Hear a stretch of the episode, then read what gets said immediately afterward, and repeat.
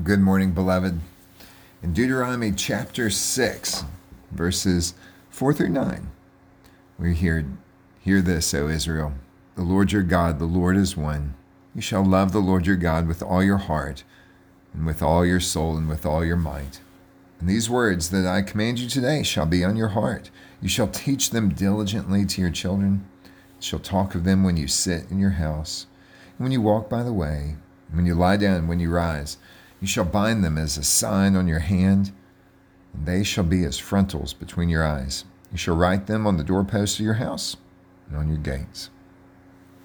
God, this idea that is expressed in a wholehearted devotion to the one true and living God, it is exactly what guides our prayer today for the nation of Romania. God, for the just over 20 million, 22 million uh, people that are scattered throughout this country, many of whom have experienced some form of church, whether it's the Orthodox Church or the Evangelical Church. God, you have allowed people the freedom to gather, to hear the scriptures read, to sing psalms, hymns, and spiritual songs. And yet, God, that doesn't mitigate or alleviate all their problems. For understanding what are the turmoils that can shackle a people who are still trying to figure out what's life like after communism. There are many gospel messages that they hear.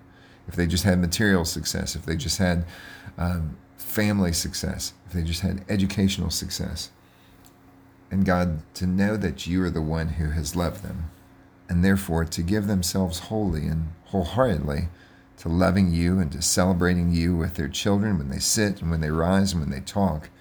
We pray that that vision, that vision, would so capture the people of Romania that there would just be a crescendo of Christian fellowship that shows forth the resurrection power of the Holy Spirit.